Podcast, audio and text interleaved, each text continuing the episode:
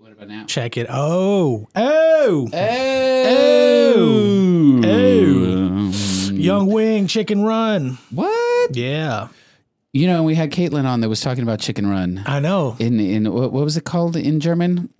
She I, Kunduken Let me- Flyer. Hühnerrennen. Yep. Hunenrennen. Hinenrennen. Good for the Hoonins. Hinenrennen. If you don't know what we're talking about, it's uh, another uh, Gemini's production podcast called Underrated Favorites. You should check it out. But that's not what we're here for today. Nope. Welcome. Hello. To another episode of. After two tequila shots, taking my second one right now. That's right. My name is Chibbi. my name is Rooster. And this is After Two Tequila Shots, the podcast where we talk about current events after taking two tequila shots. It is uncensored, Unfiltered. unpredictable, Ah. but always distilled. Distilled. Let's go, people.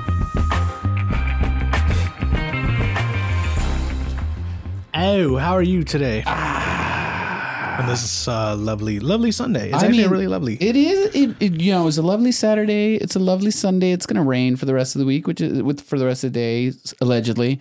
Um, but that's fine. Uh, I'm feeling the warmies hard, so Sure. I'm in a, I'm in a good spot. We're in Um, episode 15, and that's why we're drinking this tequila. This is good. Yeah, this is good tequila. We're gonna get into it in a second. Very much kind of like words and shit. We just started doing this thing without any clear end date or goal or anything, and we're now 15 weeks deep into this podcast, and y'all are still hanging with us. So, like, shout out to the listeners. Um, Thank you all very much. We appreciate you. My name is Chibbi. I am a performer, poet, pu- publisher, producer, and community organizer. And uh, she's feeling sun kissed. Okay. Yeah. Because finally, finally, the weather decided to stop being homophobic and allowed us to go to the lake and uh, had a good time. Had a Good. great time. Happy Chill. Hollow. I needed it. It's just a day of just like letting the sun rejuvenate. I'm doing nothing but like soaking in the sun rays, laying on my little floaty in Lake Travis, and just like disconnected from everything. And now I Mm. feel like, all right, I'm back. I can tackle the world. Chibbi's back. Ding. Love it. My name is Rooster. I'm an author, podcaster, person from San Antonio, Texas. And uh, I've just really been into the NBA uh, playoffs that we're going to talk about later. And Chibbi's not going to know anything about. I don't know. No, not at all. But uh, I, I Having a, rela- a, a relaxing Memorial Day weekend. That's what I've been doing. That's right. Staying in. Staying in, staying fed, Staying, eating yeah, things that are edible. e- eating edible things and just keeping it. having a good time. Let's talk about this tequila because uh, it is a uh, it is our fifteenth episode. So you know, I wanted to go a little bit fancy. Fancy pants. Um, Jose Cuervo Tradicional is is a line of tequila that's been on this pod before. It's kind of a go to. It's usually what I buy when I'm just looking for like tequilas, uh, a tequila in general to just keep around because it's a good middle of the road, not super fancy, not super expensive, but still good tequila. But we got the Cristalino version of their reposado. yeah. Jose Cuervo Tradicional Cristalino is made of 100% blue agave. This Cristalino is a blend of our tequila reposado and Reserva de la Familia Extra Añejo. Now the flavors make sense. Uh, filtered to create an exceptionally smooth tequila with notes of fruits, spice, and wood. So, anyone that's like a tequila aficionado knows that Jose Cuervo's Reserva de la Familia is like this is like $90, $120, $240 tequila depending on which one you get. They release a limited batch every year and it's one of those that's like has been aged uh, over and refined and processed in different barrels and has like really complex flavors. So the fact that this is a blend of their reposado and that explains the very fruity, very um palatable taste that I'm getting that like you can hold this one in your mouth and like it's not like oh I gotta swallow it it's sort of deal that's how I'm feeling about it Uh, I'm thinking it's overrated. Uh, I'm good. wow No, I'm not. I think it it comes in hard with a a, a bite and a and a twang that immediately attacks the tongue. Like I don't feel like it's like it's not like happy in my mouth. It's just know. like, that felt different sipping it than shooting it but it's very smooth to the point where like yeah, like I got a little bit of the warmies. I'm mellow. take a sip yeah, just a little sip rather than Uh, it's just, yeah. It tastes like rubbing alcohol he's wow with like a little extra fruit. Yeah. but like yeah, I, as you know, I a get it. I think uh, sometimes when when alcohol companies try to really level up their their product past their their, their especially past what they do well, Uh-huh. like then they start getting into dangerous territory. Okay. And I think that's what happened here. I think it's like, okay, y'all are doing too much. You know, it's kind of like Johnnie Walker. If Johnnie Walker tried to make a level better than Blue Label, it's like, what are you doing, Johnny? You got it. Like, knock it off. Uh-huh. so, I don't know. I feel uh, like I'm I'm a fan. I I think she's cute. I think she's got uh, a, a smoothness to her. definitely smooth. Yeah, she's got a, a fruity forwardness to it. It dissipa- it it lingers in a way that I don't feel like it's offensively lingering. Okay. The way was it I don't last get week? any. Uh, yeah, last week was bad. Last week was offensive. Casamigos. Yeah, that that was. Let's put it this way: if it was what was being served, I would gladly drink it and Mm-hmm. be very happy with it. Am I going to buy it again? Probably not, because I'm actually pretty happy with their, like you said, like Yeah. their Jose Cuervo Tradicional Reposado. Good tequila. Good no shit. need to like build upon it. Plus, I do like the smoky flavor, and none of that's coming through. No, no, no. But eh, yeah, yeah. Muy She's bien. fruity. She She's does fine. It, she does her jobs. All Anywho, right. Well, that's uh, us. That's the tequila we're drinking. But let's get into the major news events of the week. Because so much happened, y'all. This is going to be a three-hour podcast. It I already know well it. might be. So, Okay. first and foremost, Let's start at the top. rest in peace to the God. Queen of rock and roll, Tina Turner, passed away this week, and I think we're all.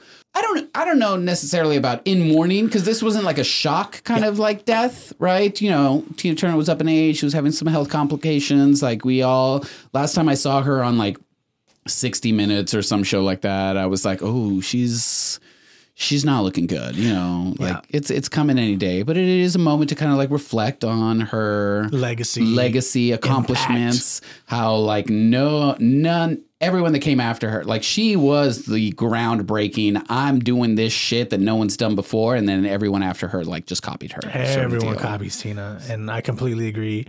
Um, it's it's uh, and then not just in the field of, of music. I mean, huge uh, advocate and personality who came out as as very outspoken about domestic violence. Mm-hmm. Uh, I mean, even with her film, "What's Love Got to Do with It?" I mean, when I say that prior to her film, how under the rug it was, how stay out of your business things like domestic violence was, uh, to where afterwards, I mean, like there was just just waves of change that took place after her telling her story.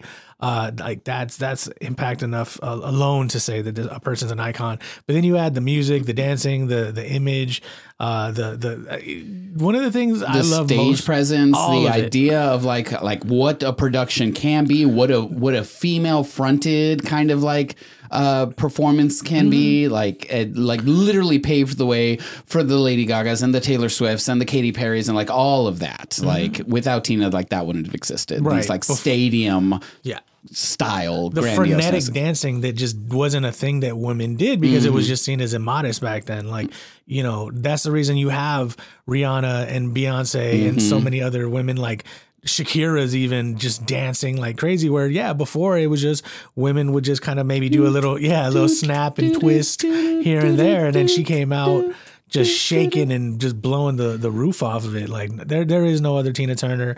Uh, she is very missed, and uh, and then uh, one of the things that I think I love the most about her could duet like with like like nobody else. I think the duet isn't as strong as it used to be. Now it's like you get features. yeah But like I miss a good duet, and she did duets with like Elton John, uh, and I think the Rolling Stones even, and like she had a lot of duets where I was like, man, like Tina can just do everything.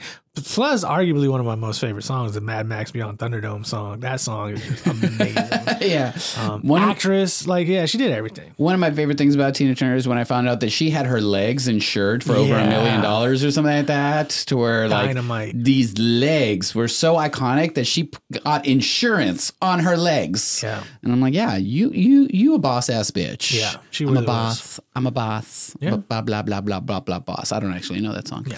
and you don't know the song that I'm talking I about. have no so idea. it's fine. uh, so yeah, rest in peace, rest in power, Tina Turner. Um, salute to you. We'll we'll take uh, A sip, a sip. sip of tequila.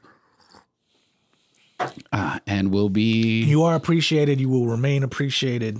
love. Don't know how to transition onto this next one, but it's going from really, really sad to fucking hysterical, but also depressing. Governor Governor DeSantis was announced. going to well yes did announce. And so the leading up to it was like i'm going to there's going to be a big announcement and it's going to happen live on twitter with elon musk which was an interesting interesting uh, kind of route to go. And because we all know that twitter and the other person running for president on the republican ticket don't get along. And then when people tuned in, it was just 20 minutes of technical difficulties. Mm-hmm. They couldn't figure it out. It was crashing. There was no audio coming through. It was a really, really big. super let down. I mean, let down is a weird way to phrase it because, like, I We're not eagerly. I want the whole thing to crash and burn. So it's like, yeah, I wasn't like, oh, Is man. this foreshadowing?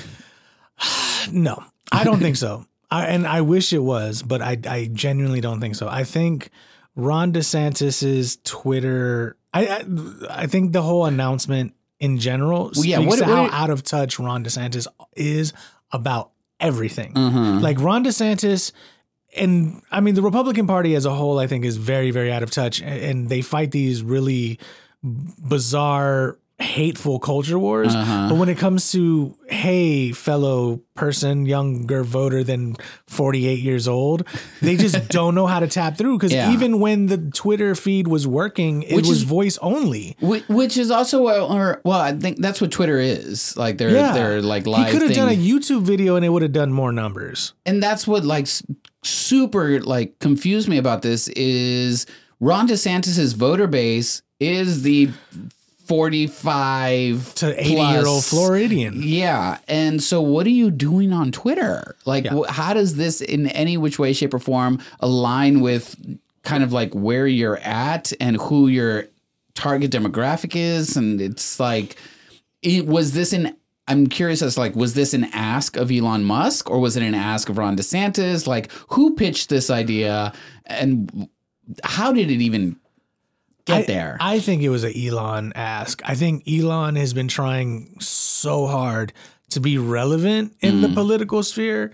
And I find his tactics to just be completely 12 year old look at me boyish Mm-hmm. and annoying It- it- like for as wealthy as he is for as successful as he is like I would never try to take anything away from elon musk as as a successful individual Mm-hmm. but in terms of like being an asshole like yeah like i can't 100%. yeah and that's fine like you're rich you can afford to be an asshole but I, I i always find it interesting when very rich and wealthy people such as him try to to get into the political space i do think it's a bit of a ploy to kind of like come after the murdochs and start taking over the future of conservative media because fox is kind of starting to tailspin a little bit and newsmax is on the rise i don't think newsmax will ever reach mainstream 100% yeah Knock on wood. um but because then we turn into a real V for Vendetta like Oh, yeah. moment because that's that's what Newsmax is in in the direction of.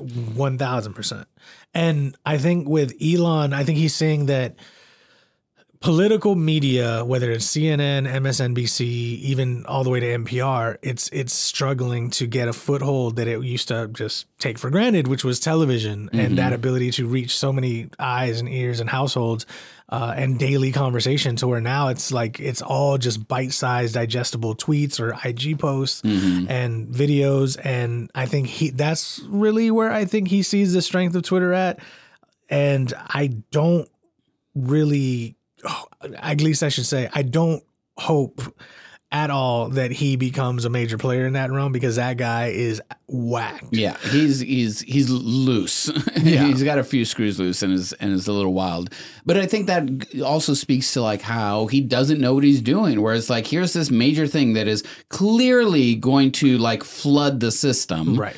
And you're not prepared, and you got 20 minutes of technical difficulties of like, can you hear me? Can you hear me now? Is is, is this on? Because no, this isn't working. Should we try again? Right. And then when we finally do get to the announcement, it is all this like bullshit anti woke ideology. Like the only people using the word woke right now are Republicans trying to push an agenda that doesn't actually exist. Right. Like no one's trying to indoctrinate anyone. But no, but it exists on Twitter. Uh-huh. and I think that's kind of again it, it's it's it's this Okay, snake. I'm, I'm, I try True. to stay off tri- Yeah, yeah, Twitter. yeah. I don't know it. No, no, totally. But it's the snake eating its own tail. And I think that's why it does make a little bit of sense that it's on Twitter because you, that's where you can say a lot of this anti woke shit and made up boogeymen for these issues hmm. because the right wing voters who thrive on those spaces, they're the new mouthpiece. Hmm. They're the ones who take this to the school board meetings. They're the ones who take it to the communities that they live in. It was the whole masking thing that we saw where like school boards were being fucking assaulted Exactly. for just trying to keep children safe. Yeah. And and now and I think Trump is the one who started this in the most like egregious and uh, bastard I hate you sort of way mm-hmm. where he gets away with the whole what people are saying quote unquote thing. Mm-hmm. And now it's this uh, we live in this world where like especially even with my own students or sometimes with just individuals I know they like to bring up things like well did you hear or I, I heard someone say or I read somewhere or I saw this thing and they don't really gauge what credible news Yeah. is anymore. Yeah. So who what does it really matter? And if Elon is is the you know shit king of the pile who gets to like run the the the major mechanism that kicks out people are saying Ville, Yeah. uh, then he sees a future in that, and I, that's scary. Yeah. Yeah, it was good that DeSantis's announcement did not qualify as an announcement, in my opinion. I mean, it's official, I guess, kind of sort of now. He's been trying to rebound since. Even Joe Biden dropped some some digs at him. Uh-huh. Uh, but we live in the news cycle where it goes and it comes, and I don't think it's going to hamstring him. No, enough. no, not at all. I just I I found it I found it quite enjoyable that uh, this this announcement that Mm-hmm. had been anticipated for a pretty long time now, and then it's like, oh, we're gonna do it in this really fancy way, and then it was like a complete crash It's and burn. worse than a Zoom call. it was so bad.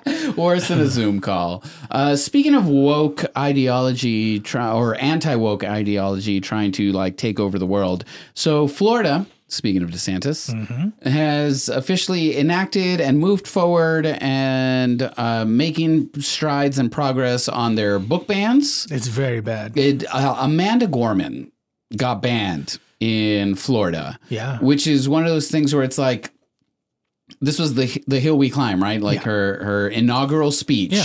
the spe- the poem that she read at the inauguration of the current president. That book is banned in Florida, and for all I can understand, it's because the book Is divisive. That was the parent is divisive, and it's divisive in the sense that it states that America's not perfect and mm. we have work to do, and apparently that's divisive. Right. I know. Like, I, I think. I mean, we know why it's targeted. we know why it's targeted. Yeah. It's it's targeted because it's this affluent or a, a young black woman gaining affluence in the creative space, sharing a stage with a president that the right wing just cannot stomach, Uh-huh. and that's uh, hilarious to me because I can't either most days. But it's but their reasons for hating Joe Biden are wildly different than mine Right. and shit. Uh, but because she share, shared space with Joe, I think Amanda Gorman gave Joe Biden some credibility. The thing is, when you look at like w- the books that they're banning and everything that they're banning, is essentially anything that d- that goes against the idea that America is perfect, white people have never done anything wrong, and straight is the only way to be. Yeah. Anything that goes against those three principles, well, get it out. Get it out because we shouldn't talk about it. And it's doing more harm than good because all of these children don't, there's a huge portion of children that don't see themselves represented in the media that is surrounding them. And again, if you don't learn history, you're doomed to repeat it, that whole thing. Uh, and what came out in the news this week, which was really exciting, was the fact that PEN American and Penguin Random House, along with a number of authors plus parents from the school districts, have come together in this countersuit where they're like, no, Florida, fuck your law. Put our books back on the uh, shelf. Two points to this. One, and maybe it's both points.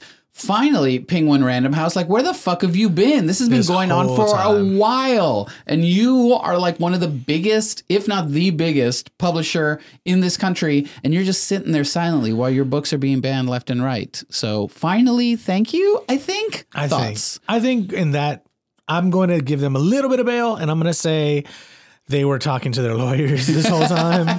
uh, I I think I, there is that. It's also kind of what's happening with Disney in Florida, uh-huh. where because they push back against the uh, don't say gay don't bill. say gay bill, and what something else that we're going to talk about later with Target and HEB, because you have the culture war fighting right, and it's really just in certain states and certain pockets of the country mm-hmm. that these national you know businesses like penguin and PEN America are and uh, it's like why go try and put out every little fire and mm-hmm. maybe this is sort of an easy win because I don't know how you banned Amanda Gorman's home. like, yeah. if anything, go you can ban Nikki Giovanni. Like, there's so many other uh, like uh, like poets who have written uh-huh more incendiary words yeah. than Amanda Gorman. Like that was a layup. All you had to do was not ban Amanda yeah. Gorman. No, and this goes beyond because the the authors that are in this uh, co lawsuit thing you know, include like children's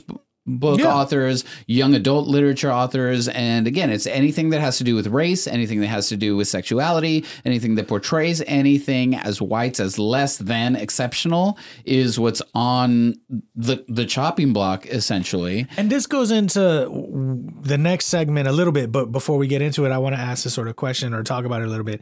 I think we're at this weird culture war pivotal moment with parents versus the system. Mm-hmm. And I see this a lot in the news and then even with individuals who I talk to and I've even had like students who are also parents argue about this where it's like I have the I have parental rights to to decide what my child learns, uh-huh. right?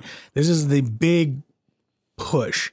Uh, it's what everything this argument hinges on. And in my opinion, you don't you don't. You know what I mean? Like you can't just as a parent say like, "Well, I have the," and or if you do, it's to a point. Mm-hmm. and the point is society. The second your kid walks out the door to interact with the remaining the rest of the rest world, of the world yeah.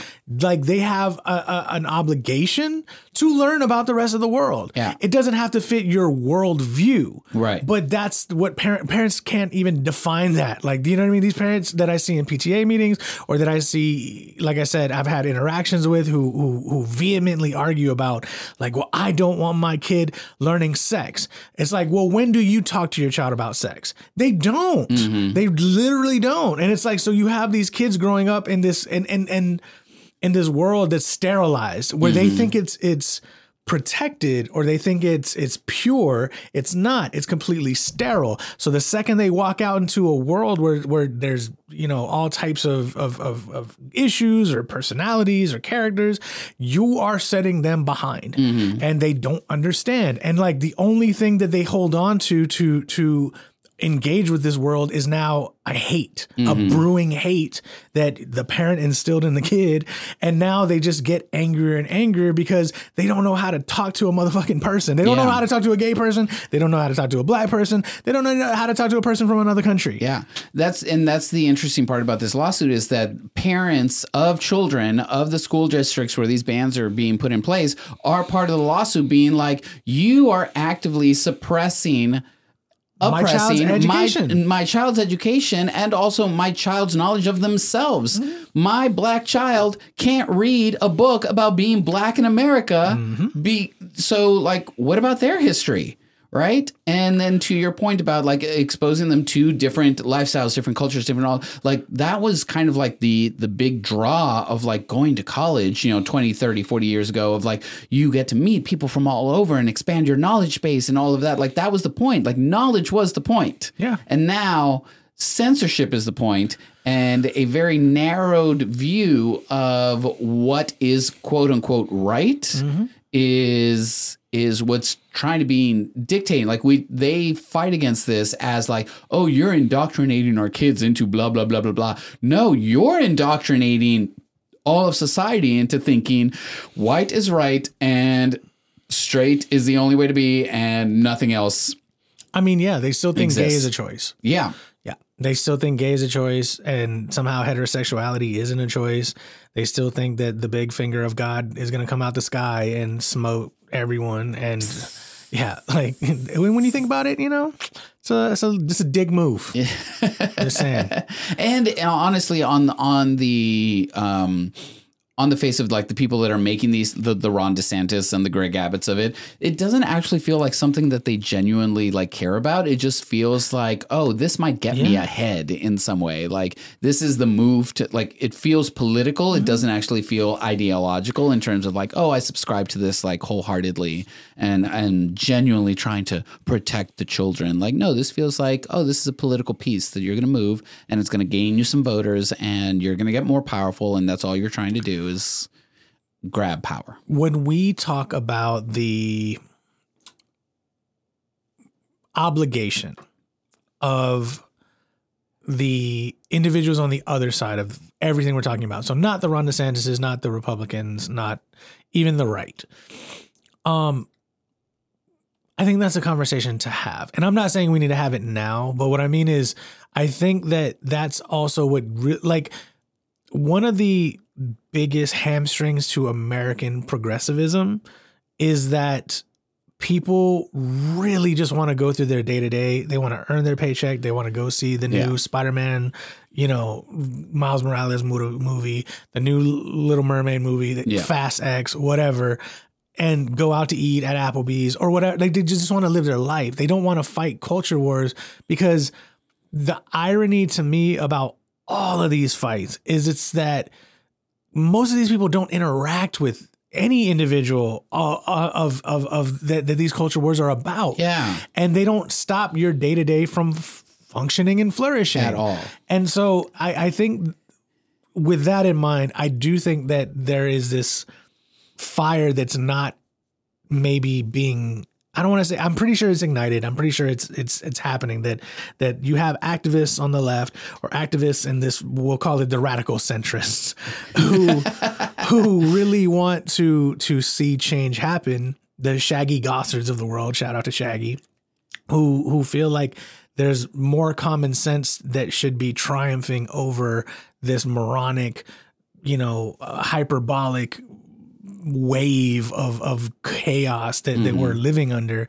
But I, I think we need to to start really ironing out what is our obligation. Mm-hmm. Like because I don't know anymore, but I don't think we can just sit here and not Yeah. move. The the issue that I see is that like the people that are that are mobilizing against all of these attacks are the people that are directly affected, right? Mm-hmm. You see trans activists, LGBTQ activists coming out to fight against these. You see black activists coming out to fight against this. What we don't see is everyone else that just isn't currently affected, right?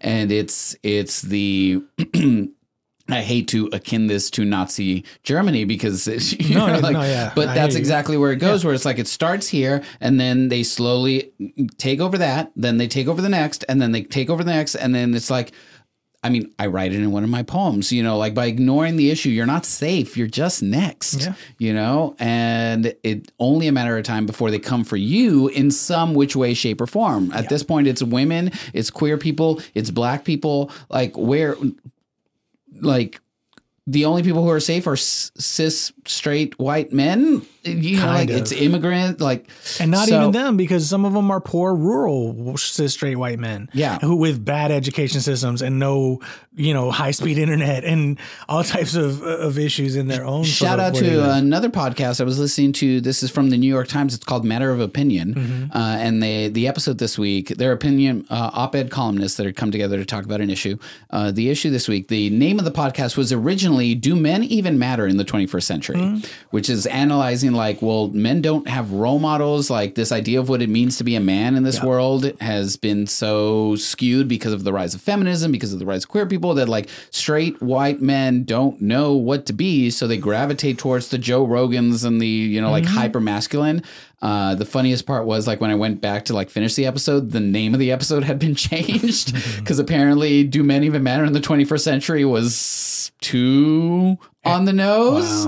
And they changed it to what does healthy masculinity look like in the 21st century? I see this a lot, and and since you mentioned that pod, I'm actually gonna go look for it immediately. Go. It, it was really because great. this is something that I look at a lot, and it was there was a whole like I catch so many. You're more in tune with uh, cis het ma- masculinity. I get than I am. yeah, and but also like the media surrounding it, and I see so many videos of of of men uh, like saying what I find to be completely. I mean, deplorable is the word, and I know it's mm-hmm. like, oh, Hillary took that word and made it bad, but it's the most fitting word word where it's this adversarial relationship to even their own partners, even mm-hmm. you know the future, even hope, and like.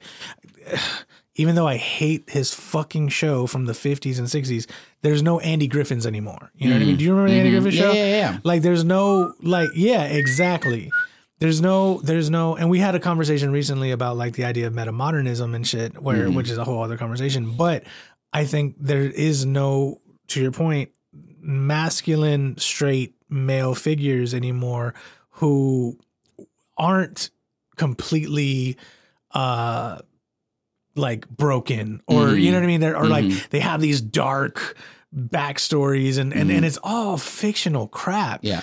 Even these, even the ones that we see that are like, uh, that are being kind of like idolized are the like Harry Styles and like Tim- Mm. Timothée Chalamet's of the world where like it's this embracement of masculine and femininity. Yeah, which has And happened so- forever. Yeah. But that's why like cis, straight, white men that are like, "Uh, what does it mean to be a man? Like, don't know They're what to do with themselves. whole identity crisis. Completely, you know, and like what this podcast was pointing out was that like the studies are showing that they are falling behind, you know, in the education And system. everything. They are falling behind in the And pay- workforce. they are falling behind Yep. in all of this because like one, what it meant to be a man was like grow up, be strong, join the army, join the labor force. Go to like college. doesn't Yeah. exist anymore because a lot of those jobs have been replaced by automation, by robots, Mm-hmm. by whatever. And so these like think jobs that require you to like and be soft smart. skills. soft skills uh, are being dominated by women right now because I, I, dude, I literally went to a graduation the other day uh, for uh, Palo Alto College,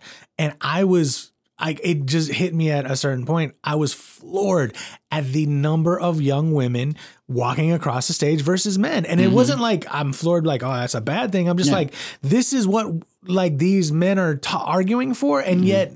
There is no result, and this is that fugazi shit. This is that fake goal bullshit where y'all follow the Joe Rogans, you follow these alpha. Uh, uh, uh, you're a wolf at heart. There's three wolves inside you fighting for dominance bullshit, where you don't even understand that like the simple basic tools of of survival in the 21st century mm-hmm. you are far behind. Mm-hmm. And like you can't pass an english essay you can't pass basic mathematics you have no soft skills. Like if if we don't need you to lift heavy shit anymore because we mm-hmm. got fucking robots like you are becoming obsolete. Yeah. and rather than just adapting to evolution it's this weird culture war that we of like sticking your stake in the ground and being like wait no i'm gonna have to fight for my peace you know Yeah, and I mean they also argue the whole like soullessness of capitalism versus like what the wilderness used to have. And sure, like I see some of that, but like there's some truth to that.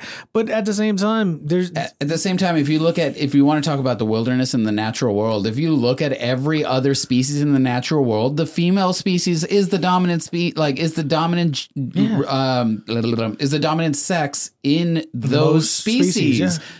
Ma- the male species is just kind of like you're just here for sperm. yeah. And that's that, which is a perfect segue into our next segment. Speaking Yeah. about men being obsolete, and also you said a lot of words that I don't actually know what you're talking about because I don't subscribe to that. So we're going to move into our next segment, which is one of us doesn't know what we're talking about. And we actually have two things to talk about this week. So, yeah. Because you had posted this, and I was very interested because I was like, I know these words, but I don't know how they relate to uh, major news events. Yeah, yeah. So yeah. break it down for us, Chibs. Here we go. So, speaking of men being obsolete, uh, IVG, which stands for in vitro gametogenesis, uh, made a big splash in the news this week. And so, essentially, what that means is doctors in the lab took genes from the tail of a mouse Okay. And then they used those genes to create sperm cells and egg cells of that DNA. Mm-hmm. And then they inseminated said genes, said sperm and egg cells, and then they implanted that embryo in a female mouse. And then that female mouse gave birth to healthy mice pups. we're gonna And so they essentially created life out of without the need for like a sperm cell or a, an egg cell, like just using uh-huh. DNA.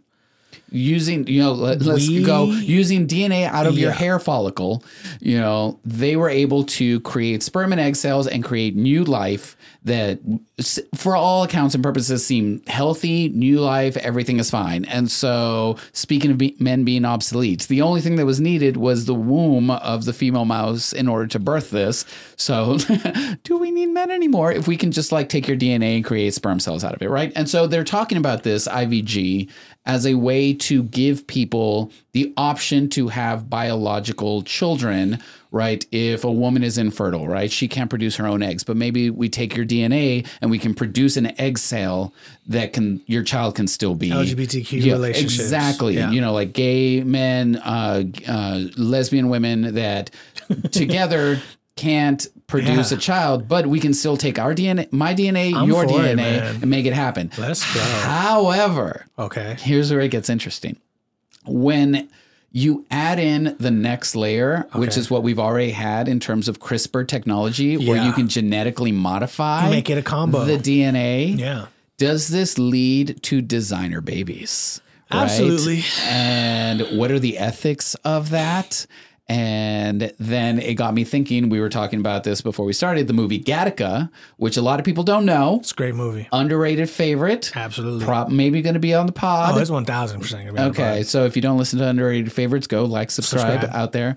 Uh, but essentially, it's an old school Ethan Hawke movie, Jude Law, Uma Thurman, in which the world that they live in is all designer babies. It's a it's a it's a caste system world Hmm. where designer babies who are made to elite perfection standards Mm-hmm.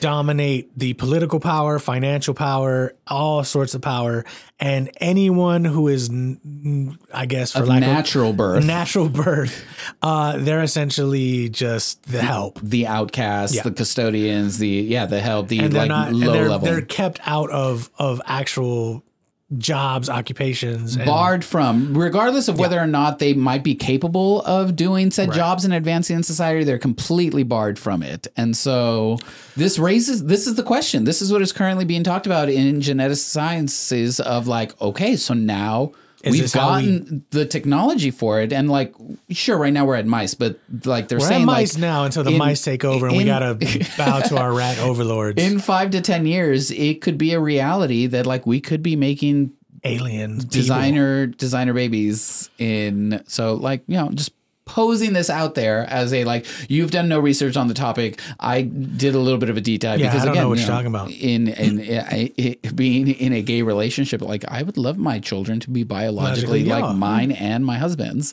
um so your thoughts on all of this I think this is a huge step forward. I l- I think this is honestly where I do like science going in a lot of ways. I'm not against CRISPR babies. Like I don't think it's this thing of like, Mm. well, we, because we're not at a place yet where it's affordable for the average because I think that's the Sure. fear. Like, well, then ah. everyone's gonna do it. It's like, Aaron, calm down. Everyone can't afford that.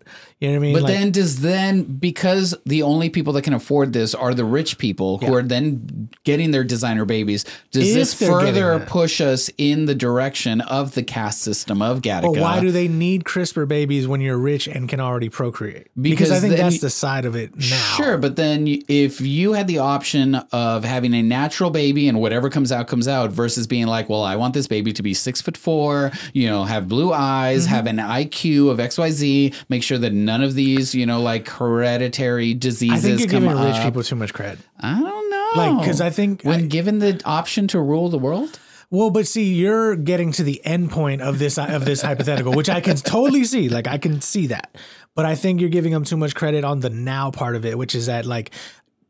Do I see someone like a Kim Kardashian doing that, or may, or maybe n- not her because she's already not has her children, but like uh, you know, like a Kendall or wh- whichever one doesn't have the children, I don't know, uh, or some next level really famous, really rich person like Elon Musk.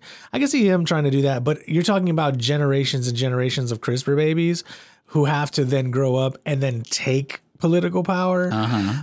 I, I, I mean, I don't see that within our lifetime, so I don't want to get too far ahead of it. But when we do live in a world, and this is this this is my pushback. I think that currently we live in a world of genetically modified fruit, food, mm-hmm. beef, and mm-hmm. poultry and fish. And I think we're having an uptick in a lot of unhealthy diseases and I think some some even rise in diseases that maybe we didn't even either know before or maybe it's just becoming more prevalent because of the food that we eat. Uh, that I think having CRISPR technology available to where you can sort of make new kids uh, less susceptible to whatever childhood diabetes or uh, who knows autism. I don't know. Yeah, autism, Down syndrome, also all sorts of things, and that's where the ethics of this comes in, right? And where there's a lot of on one side we have people talking about the ethics of AI, on the other side we have people talking about the ethics of genetic modification, Right. right? Like we're expanding into what formerly was science fiction, and now is reality. Mm-hmm.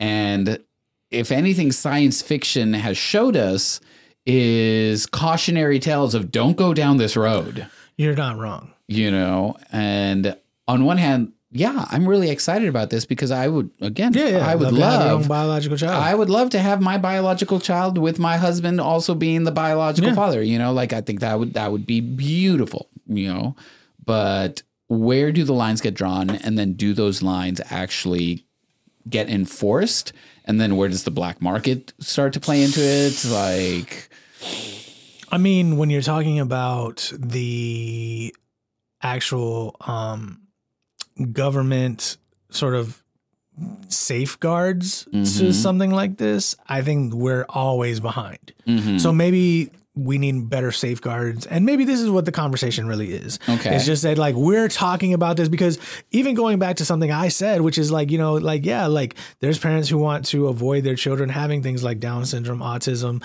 childhood diabetes, and things like that. Like there's people living with that now. And it's like, we love y'all. Like y'all are great. yeah, Like, and they don't want to pass it along to their children right. Or, or not even not, that. not, yeah. not those, but like Yeah, you know, yeah. like uh, genetic. Um, yeah, yeah. But it's th- there's people who are completely, you know, uh, uh, people with dwarfism. You know, it's like, is are these things that we're we want to get rid Right. of because it's like we're saying that you're bad. Right. It's like I, I think that's where it becomes a moral issue. Exactly, and, And- that's where the questions start to be. It's like, all right, Yeah. so if we're di- we are now dictating like, this is what the perfect human should look like and sound like and be, then does that mean Armie Hammer looking everybody? motherfucker, does that mean that everybody else is you know Yeah. flawed in some way and should be looked down upon because Right. of other things? Like it gets very ambiguous. I mean, that eugenics has always been a horrible, complicated, racist, like arm of science. Mhm. And this is exactly why, because the people who could probably afford to do it,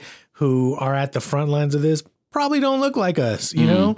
Uh, probably cis hetero men at a lot of the the the, the, the head of this whole thing. So it's like, uh, do we need more Rupert Murdochs? I don't think so. and, and I would not call him a designer baby either. He's definitely not. a designer man. but So- and then like I, I think morally or not, this isn't morally. This is philosophically. I think huh, I'm about to wax poetic.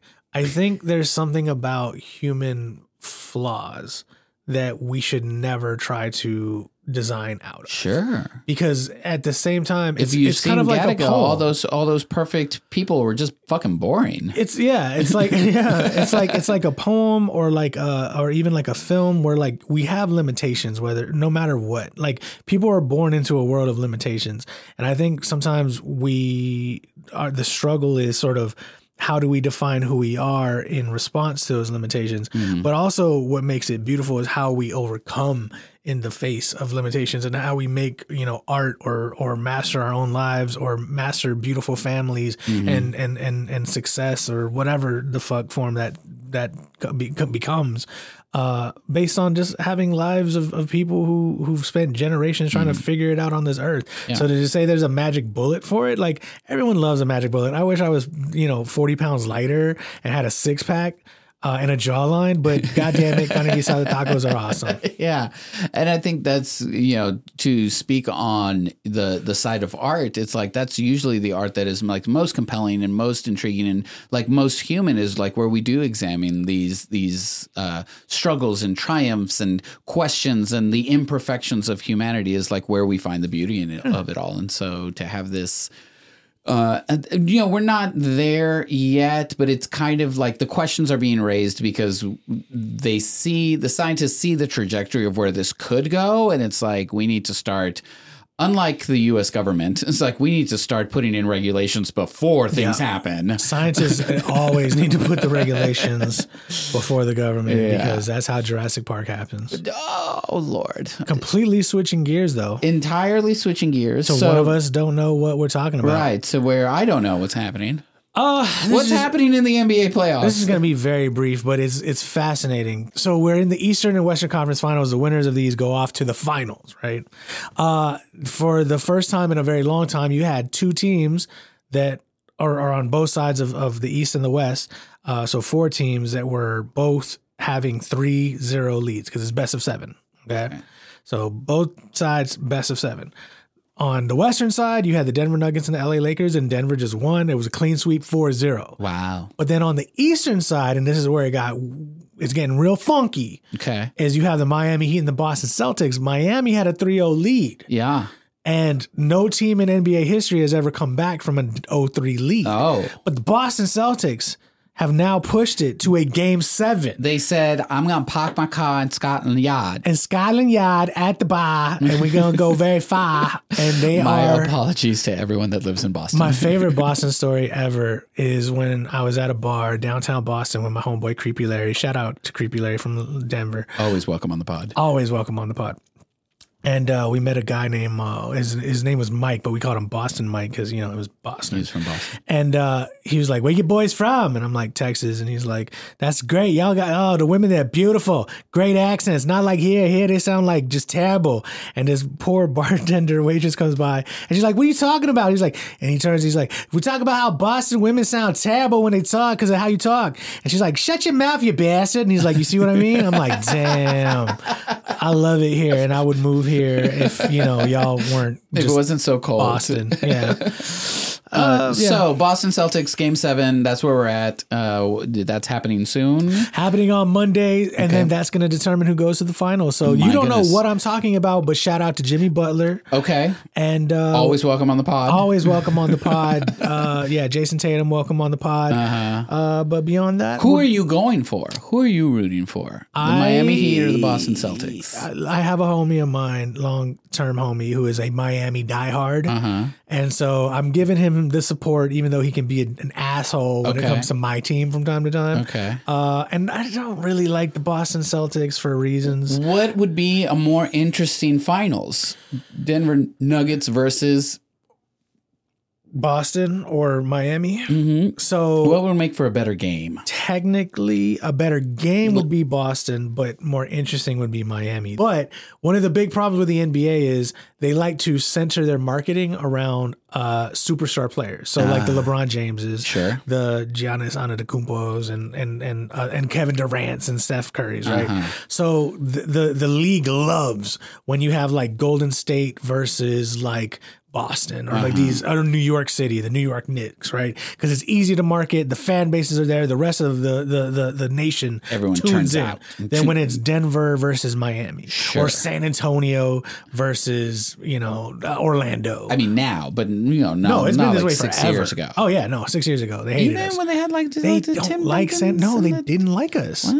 That's why I be hardcore for San Antonio. They hated us. They were like, they're like, they're so boring. Even though we win, they were just like, they're just, oh, this is like, they just want more dunks. They want the superstar shit. Yeah, yeah, yeah. We weren't about that. Okay. So I think that's the thing is is the whole question of, you know, we we as a people just got to get to a better place of appreciating the moment, Uh huh. appreciating the now. Yeah. So come game seven, let's see what happens. I won't be watching tomorrow, Sure. so you'll have to let me know what happens. Yeah, yeah. week. We'll let you know what's in the finals. Uh, so we'll see. We'll Best see. of luck to both teams. And uh, let's kind of kick it to our next section where we ask y'all how much for a gram? How much for a gram? Shit we saw online that maybe we need to talk about. episode 15. 15. Uh, I put this. I, I sent this to you. I think it's- it's with a question mark uh, because I don't know how much um, this might have better fallen under. One of us doesn't know what we're talking about because I don't think I've seen anything past movie one.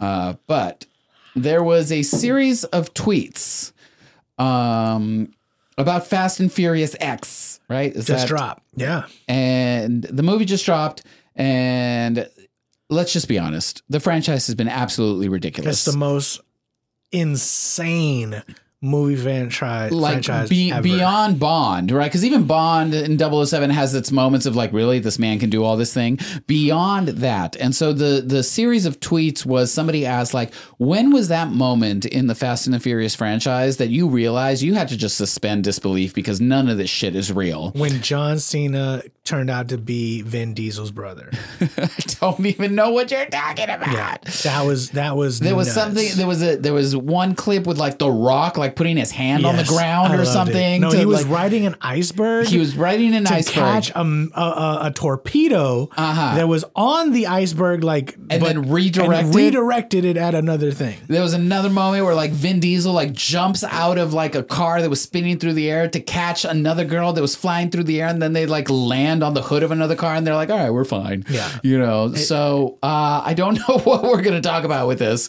Uh, I'd like you to lead the conversation. Um, ask me a. question. I don't know. Like this, I tuned out Well, we after like movie two. Here's the thing: we talk about franchises enough on this podcast. Uh-huh. I think we have done a disservice to the Fast and the Furious franchise because they by not talking about him a little bit. because it's it, It's it's, still thing. going on.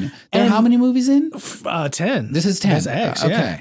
Roman numeral. Wow. Yeah, it wasn't for for Flash. There's like ten fucking films in. They lost Paul Walker, rest in peace, Paul Walker. Yes. and they kept that shit going. Everyone thought like, oh well, they gotta stop now. They lost uh-huh. Paul Walker. They- no, No, they kept we going. got we gotta keep going. you know who keeps going? Familia, Transformers. that too, Why?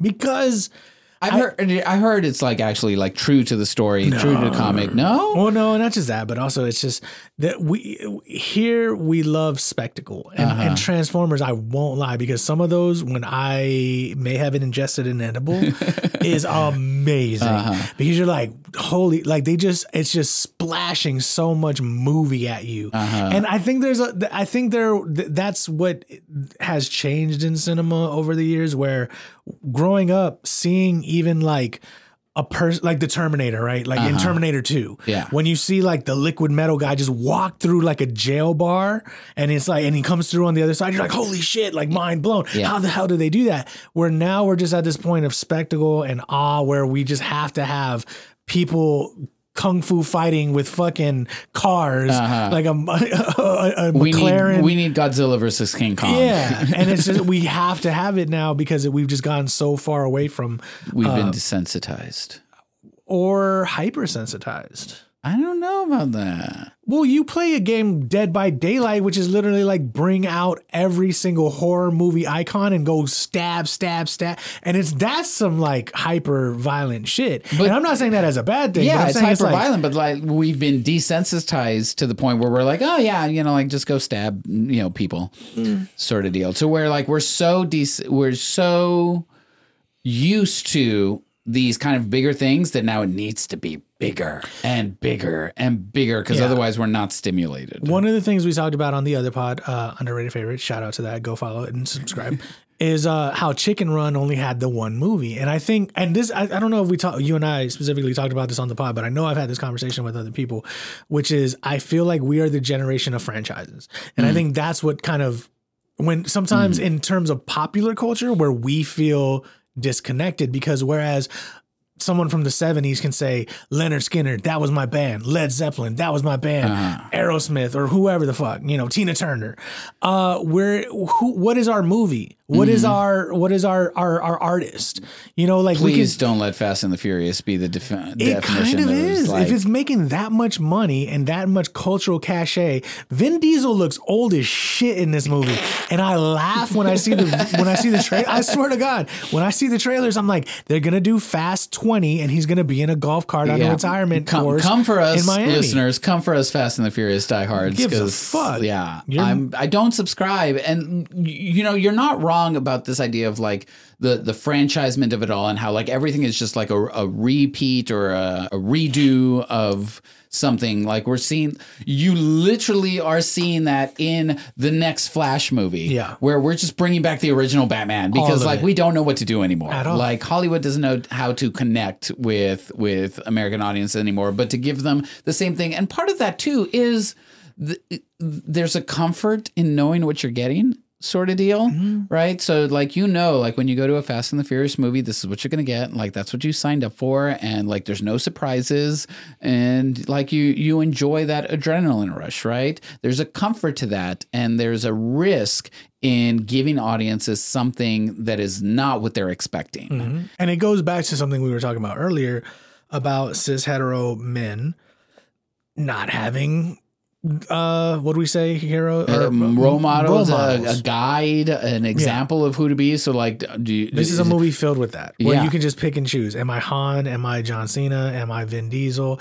Am I Are these healthy, you know, examples of what masculinity should look like? not at all. Because I haven't. Again, I checked out after like. Yeah, they're not. And this goes back to the masculinity of it all. Like as I was listening to this podcast, I was like, none of these struggles relate to me because like I was queer, so I immediately rebelled against all models of masculinity and was like, none of these apply to me. So Right. therefore, I don't have to fit into it. And if I don't have something to fit into, then I can just be me, Yeah. whatever that is, Yeah. and I can just carve out my own path. Nah. Versus people that are trying to like find something to emulate. Sure. I remember when the first Fast and Furious movie came out, and then the early ones after. There was this thing, especially among my friend group, which was at the time mostly heterosexual, just like dudes from the block.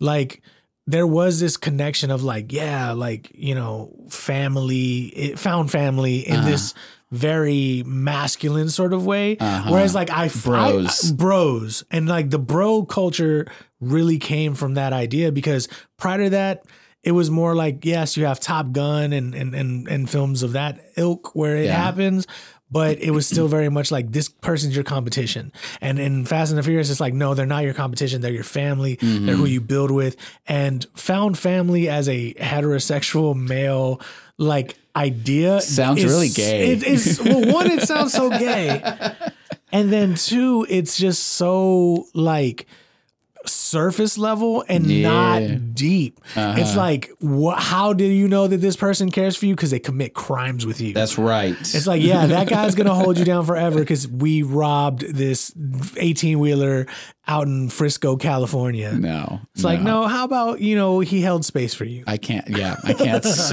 wow. Where's that? Where's that Fast and Furious? That's what I want Uh-huh, to see. Exactly. How about like we sit down, we actually talk about your Yeah, problems. we went to know, like- therapy. speaking of gay, this was another thing we saw: Target and HEB Let's talk about it. And HEB Well, versus the Target homophobes? caved to the homophobes. Look, okay, so But we got to talk about it. Yeah. HEB, however, is loud and proud this pride. Okay. And for those who don't know, we fucking will shoot people in the face for E HEB. That's right. Uh, if you're not from Texas, you don't know what HEB is. I think we've talked about it on this pod, though. So, like, you, sh- you, you should know Go at this and point. listen. But the news was that Target has come under siege. Yes. apparently By the uh, by the homophobes for you know having pride products, which they've done for ten years now. And I think this goes back to our earlier conversation about like now these homophobes feel empowered. Like, oh, now we can do something to like, you know, be homophobic and there's going to be people that defend us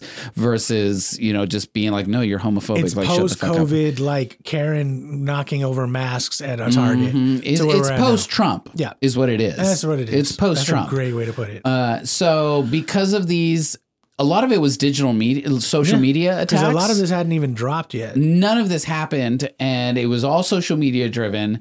And Target has now decided to like pull back some of their Pride products. And some of it was just genderless swimsuits. yeah, It was like, hey, how about genderless swim trunks? hmm And the homophobes were like, you are indoctrinating our children into it's like into it had trunks. nothing to do with children. They didn't even release children's sizes. This was for adults, right? And this is tr- trying to create a space in where, yeah, swim trunks for a trans woman is a very vulnerable place to be. So they're trying to create products and have them out there to where like you don't have to go digging through the archives of the internet in order to find like swim trunks that make you feel comfortable, just like going swimming during the summer. Going to the river. yeah. Going to Hippie Hollow. wherever. Well, there's no swim trunks at Hippie Hollow. Hey.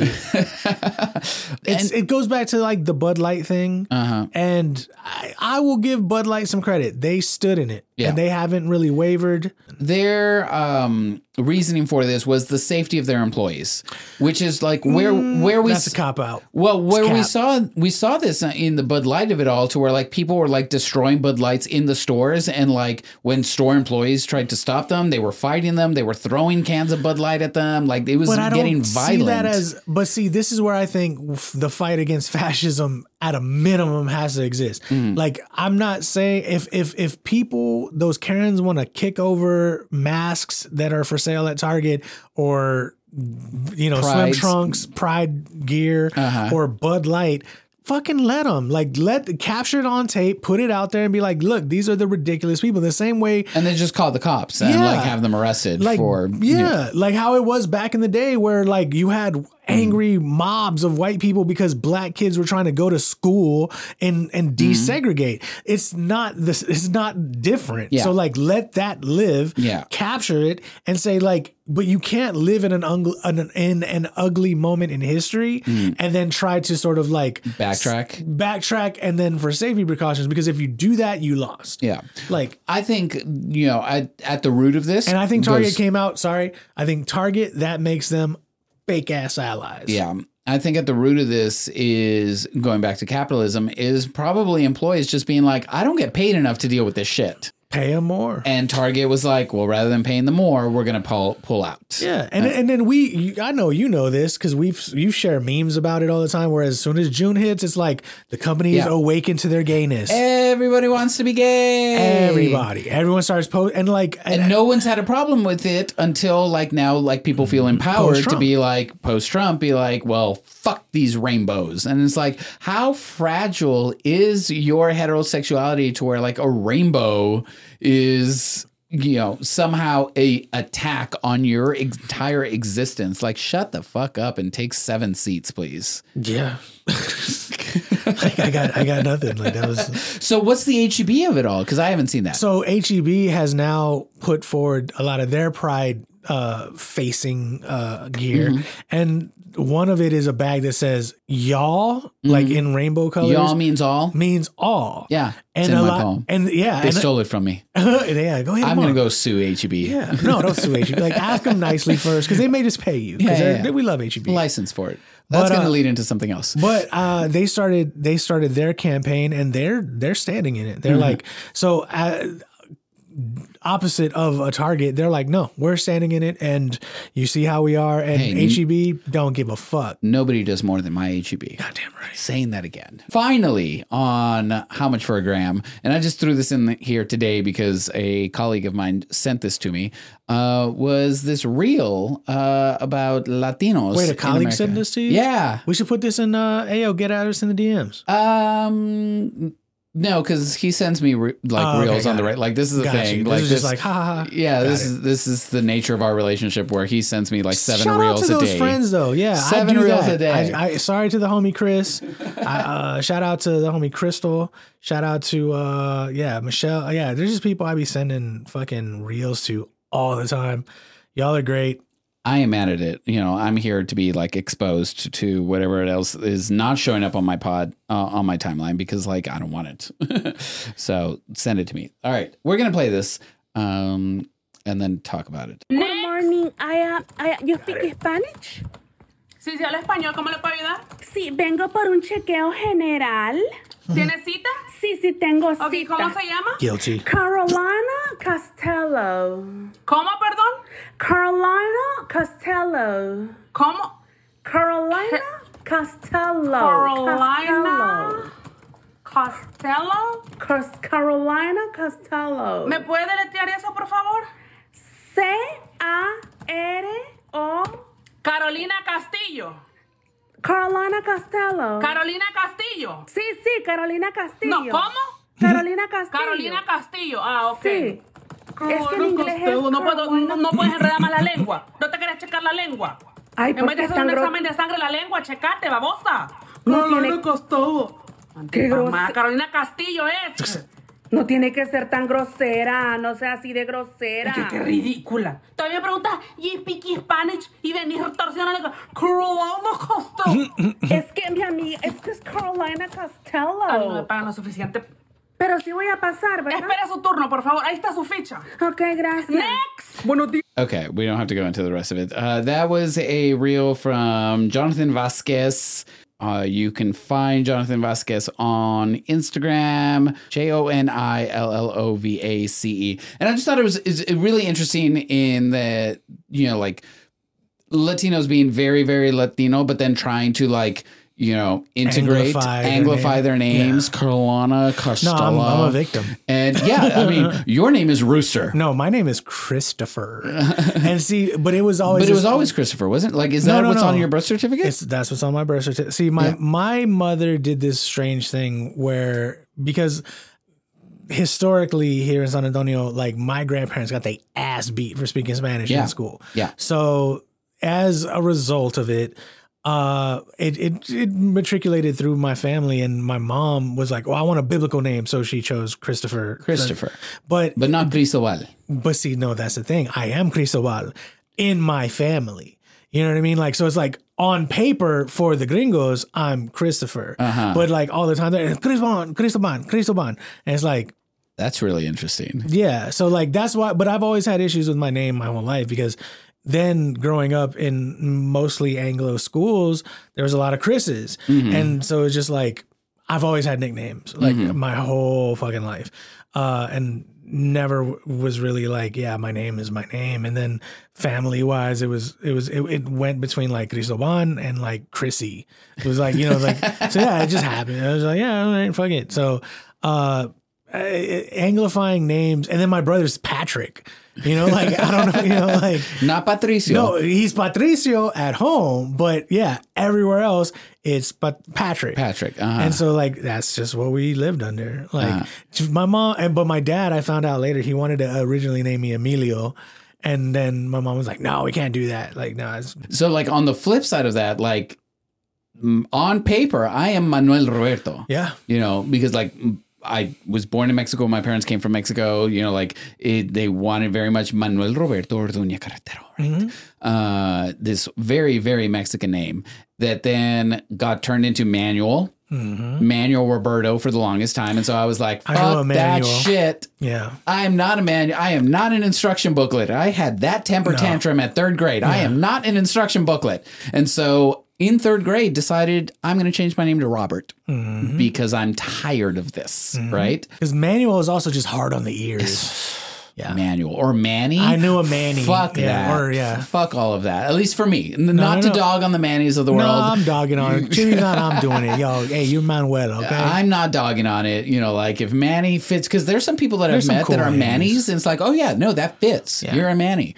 I'm not a Manny. Mm. I'm, I'll, I'll be Chibbi. I'll be a Manuel Roberto. Wow. Well, that's the interesting. You know, like we both landed on like nicknames that Yeah. have nothing to do with our Yeah. actual name. You know, like everybody knows me as Chibbi. Everybody knows you as Rooster. yeah. So Colleagues at my job call me Rooster. Swear to God. everybody at my job just knows me as Chibbi. I don't think anybody actually knows that Manuel Roberto is like my real name. Yeah.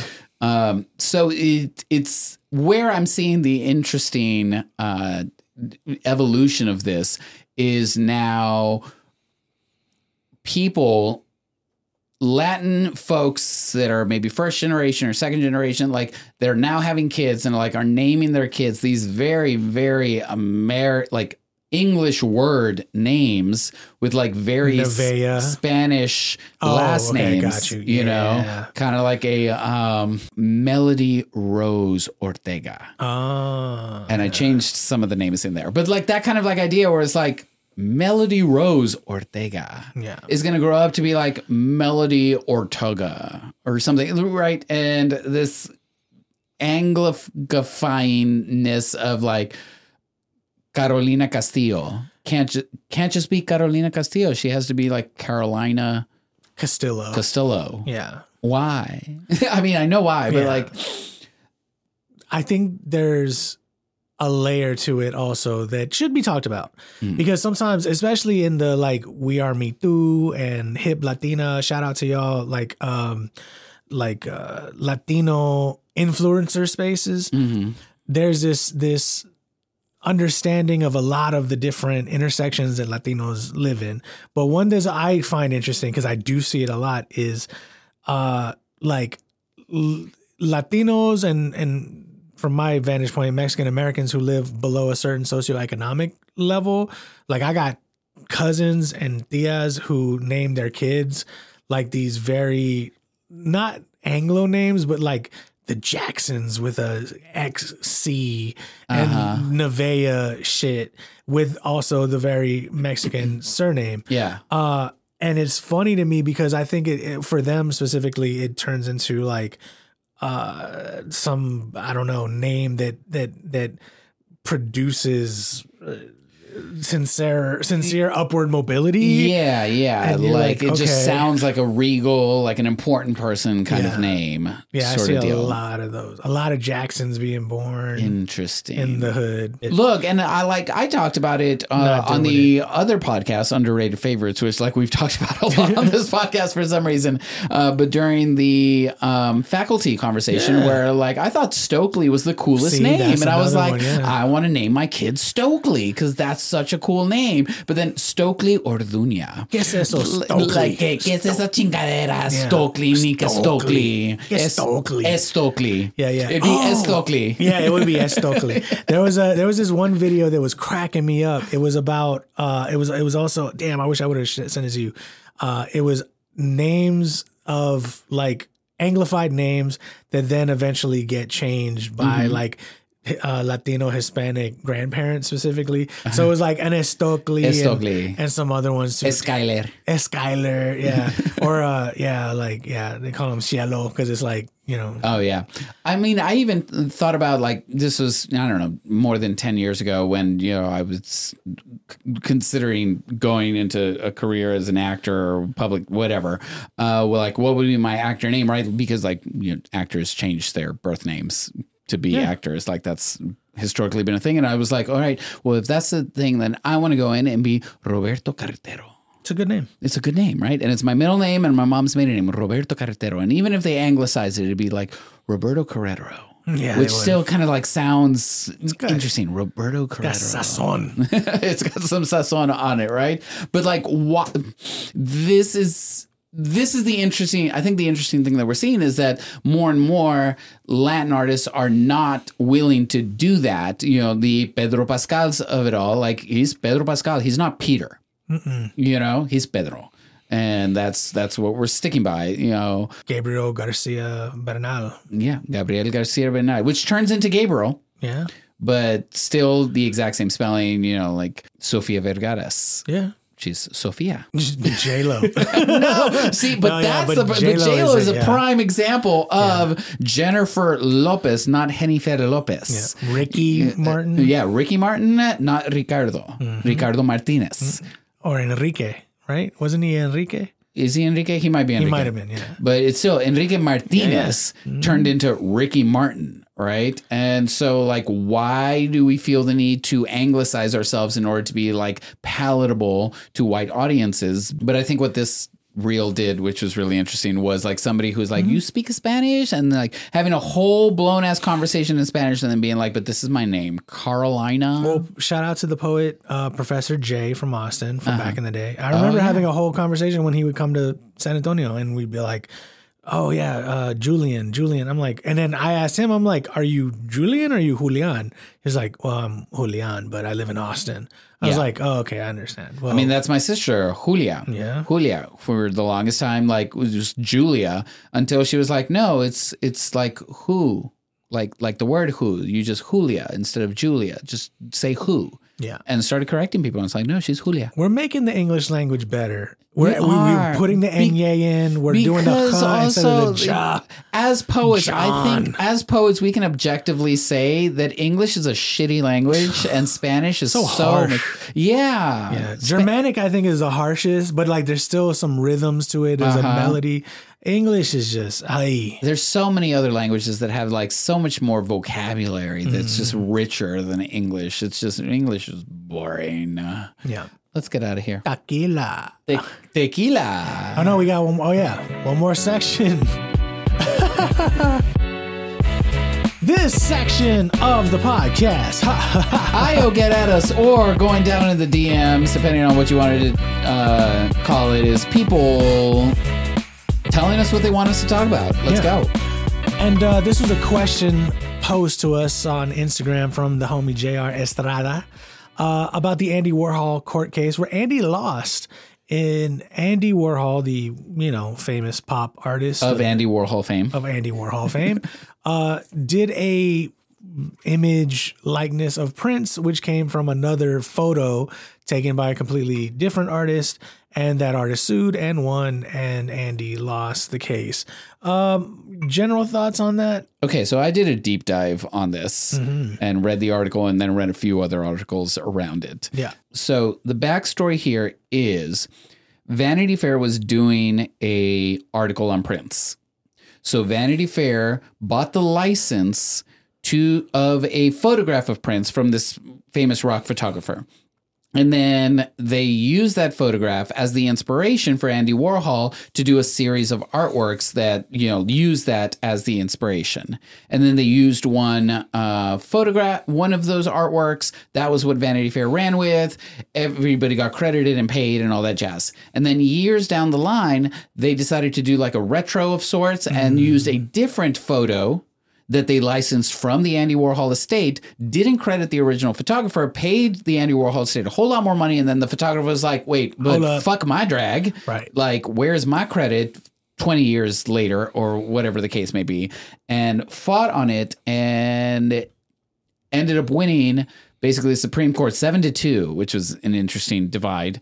Uh, said because the photograph is intended for commercial use and the artwork is intended for commercial use, then therefore one is infringing on the other, even if you bought the license beforehand. Uh, I don't know if I necessarily agree with it because when you go back down to the purpose of it, the purpose of the photograph was to showcase Prince as an artist doing what Prince does, like, you know, rocking out, right?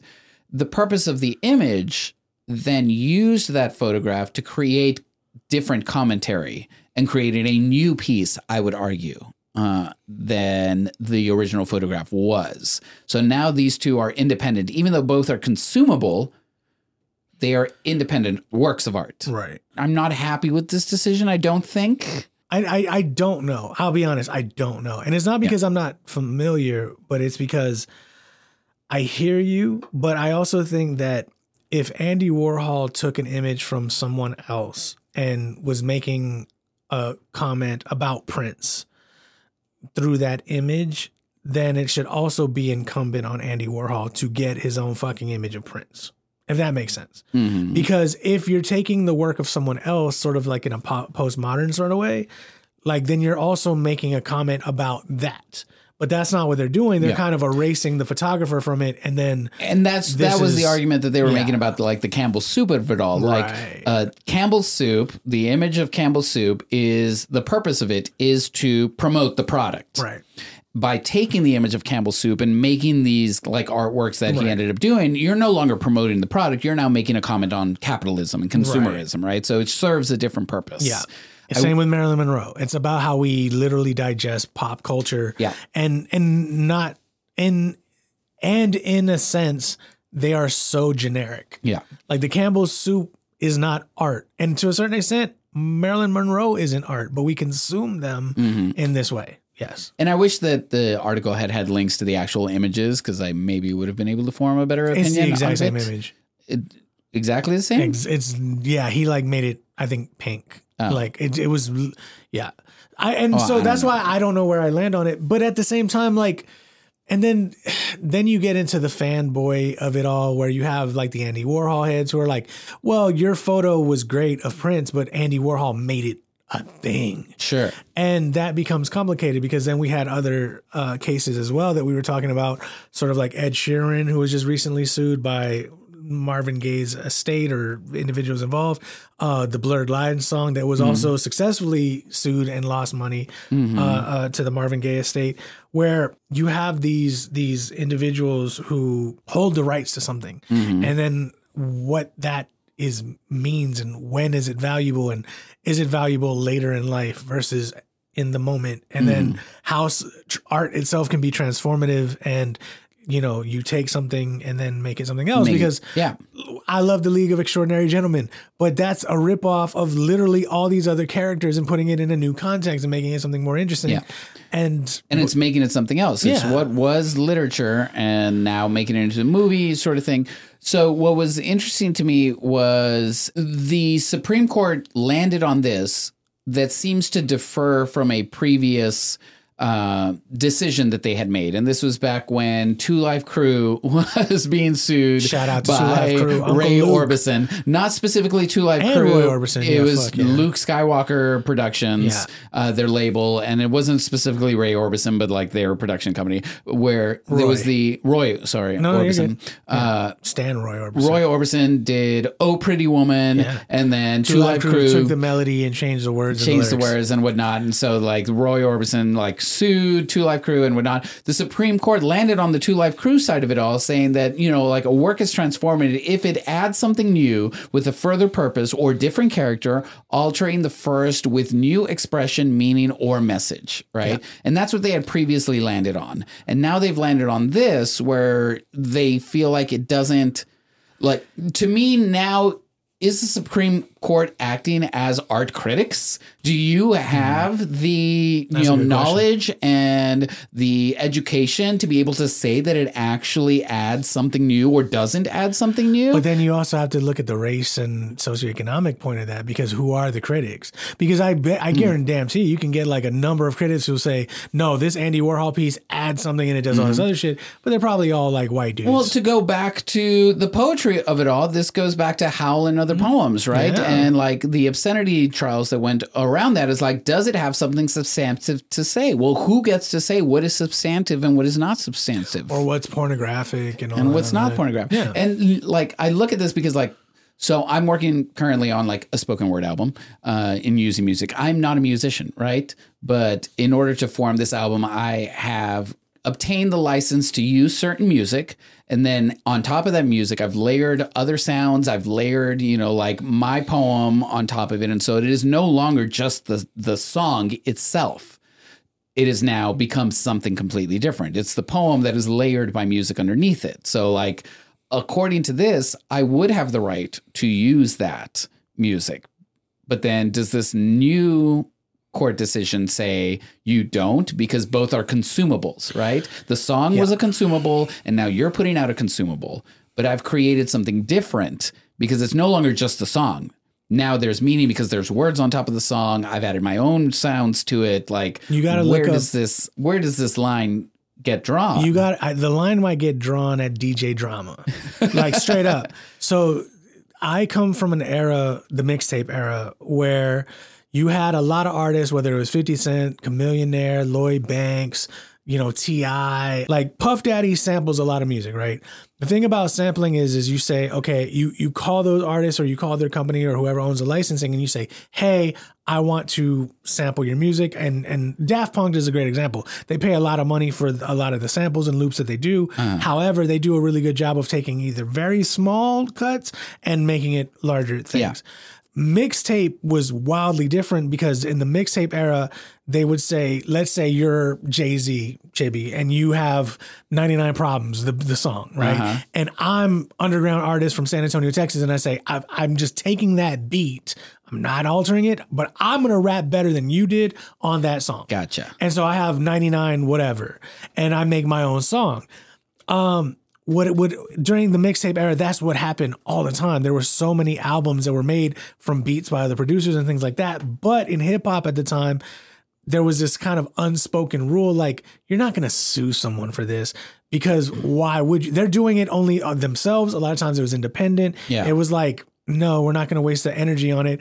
And if it turned out to be a hit, like, do you want to be that person to be like, oh, your song is better than mine? Uh-huh. So, but when you get to the capitalism of it all, record labels don't care. Yeah. They don't want someone making money off of your beat. So like Sting recently sued Juice WRLD, rest in peace, because Juice WRLD had the song uh I'm sorry young people who listen to the pod, which I'm sure none of you are. Um, so like Sting's song uh, Shape of My Heart was sampled for a Juice WRLD song that w- became a hit and Sting sued him and like Sting could have took 90 like 9% of royalties plus like anything that had been made at that point but Juice WRLD talked to him and was kind of like, "Look, I'm just some young kid. This was the beat. I'm sorry. Like, I'll give you your credit. I have no problem with that." And like, Yeah. and Sting was actually very cool about it. Said, "You know what? Fuck it. We're good." Uh, but it's not always that way.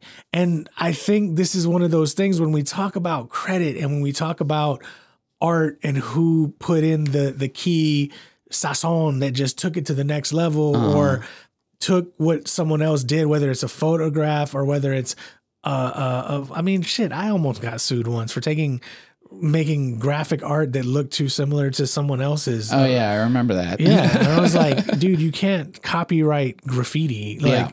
uh it was but whatever, like it's it's always gonna be a hard fight. I always side with artists at the end of the day. Yeah, and I think that was the point that the dissenting um, group of justices was making is like the Supreme Court taking this stance is going to stifle art and is going to stifle art moving forward because all art, science, and there was one other category, but art and sciences always build on what came before. Have to. There, there is no original thought. Let's just be clear about that. Everything that you think, every new idea is not a new idea. It is building on an idea that has already happened. Yeah. Right. And that is the point of progress. That is the point of evolution and like what comes next. And so, yeah, you're going to take something that somebody else did and you're going to be like, well, how can I evolve that? How can I make it better? How can I use it in a way that changes it? Right? How can I uh, modify it in some way? Which is a lot of what Andy Warhol was doing. Was like, let me just take these things that exist and like put my own spin on them. So, Rasquache.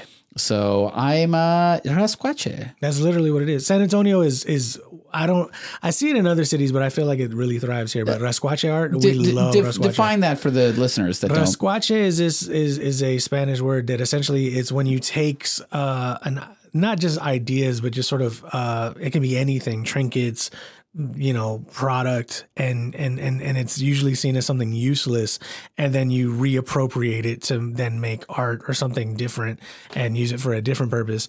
Uh, it's almost like uh, hand me down clothes is sort of the easiest way of sort of i guess putting it together.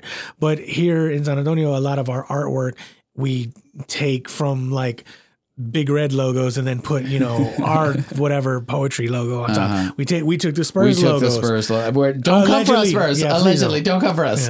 Uh, but we took the Spurs and logo made and the made a puro. Logo. And yeah, and like and and so it's this way of sort of taking something, reappropriating it, and making something different uh, for different purposes or just to be interesting. And I, I don't know, like I'm for that. Like I think that's at the heart of pop art, and I think that's Mm-hmm. uh, at the heart of.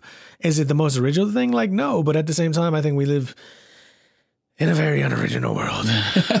Speaking of the franchise of it all, Speaking Fast- to the Ron DeSantis uh, Twitter fucking announcement for presidency of it uh, all. Fast and the Furious of it all, and just uh, you know, let's get the fuck out of here, people. But we appreciate y'all. Yeah, let's get let's let's get out of here. Let's transition. Uh, I thought I honestly thought we were going to be here for like three hours because there was so much to talk about. But I think I think we did a good job of keeping it succinct Yeah, we kept the button on uh, it. and and and really hitting the points and smoothing on through like this tequila, which I thought was very smooth, and you're still not a fan of. Not a fan. Not, just not looking even. at it. Yeah, You're just looking at it like I'm not looking forward to taking because it's looking at me like, yeah, you think I'm crystal? I'm not. You Um, want me? What are you looking forward to? I am looking forward to having a uh, just the rest of this summer. You know, this is uh 2023 summer. I think uh, I'm gonna. I think I might go take a trip or two. I don't know. Mm-hmm. Yeah, just Because might. you have a book. I do have a book coming out, and I'm excited for it. Um, yeah, hit the streets, hit the roads. Let's go. Let's go. Uh, What are you excited for? I'm going to Spokane tomorrow.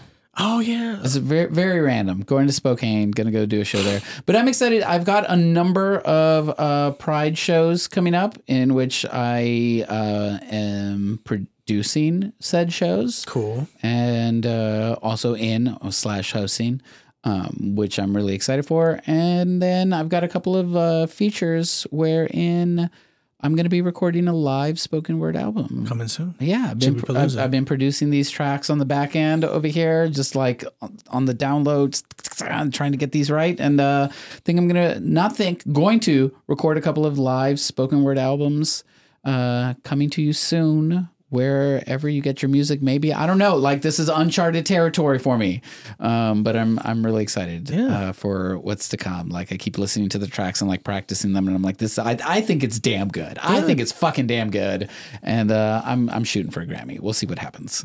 Um, so yeah, that's that.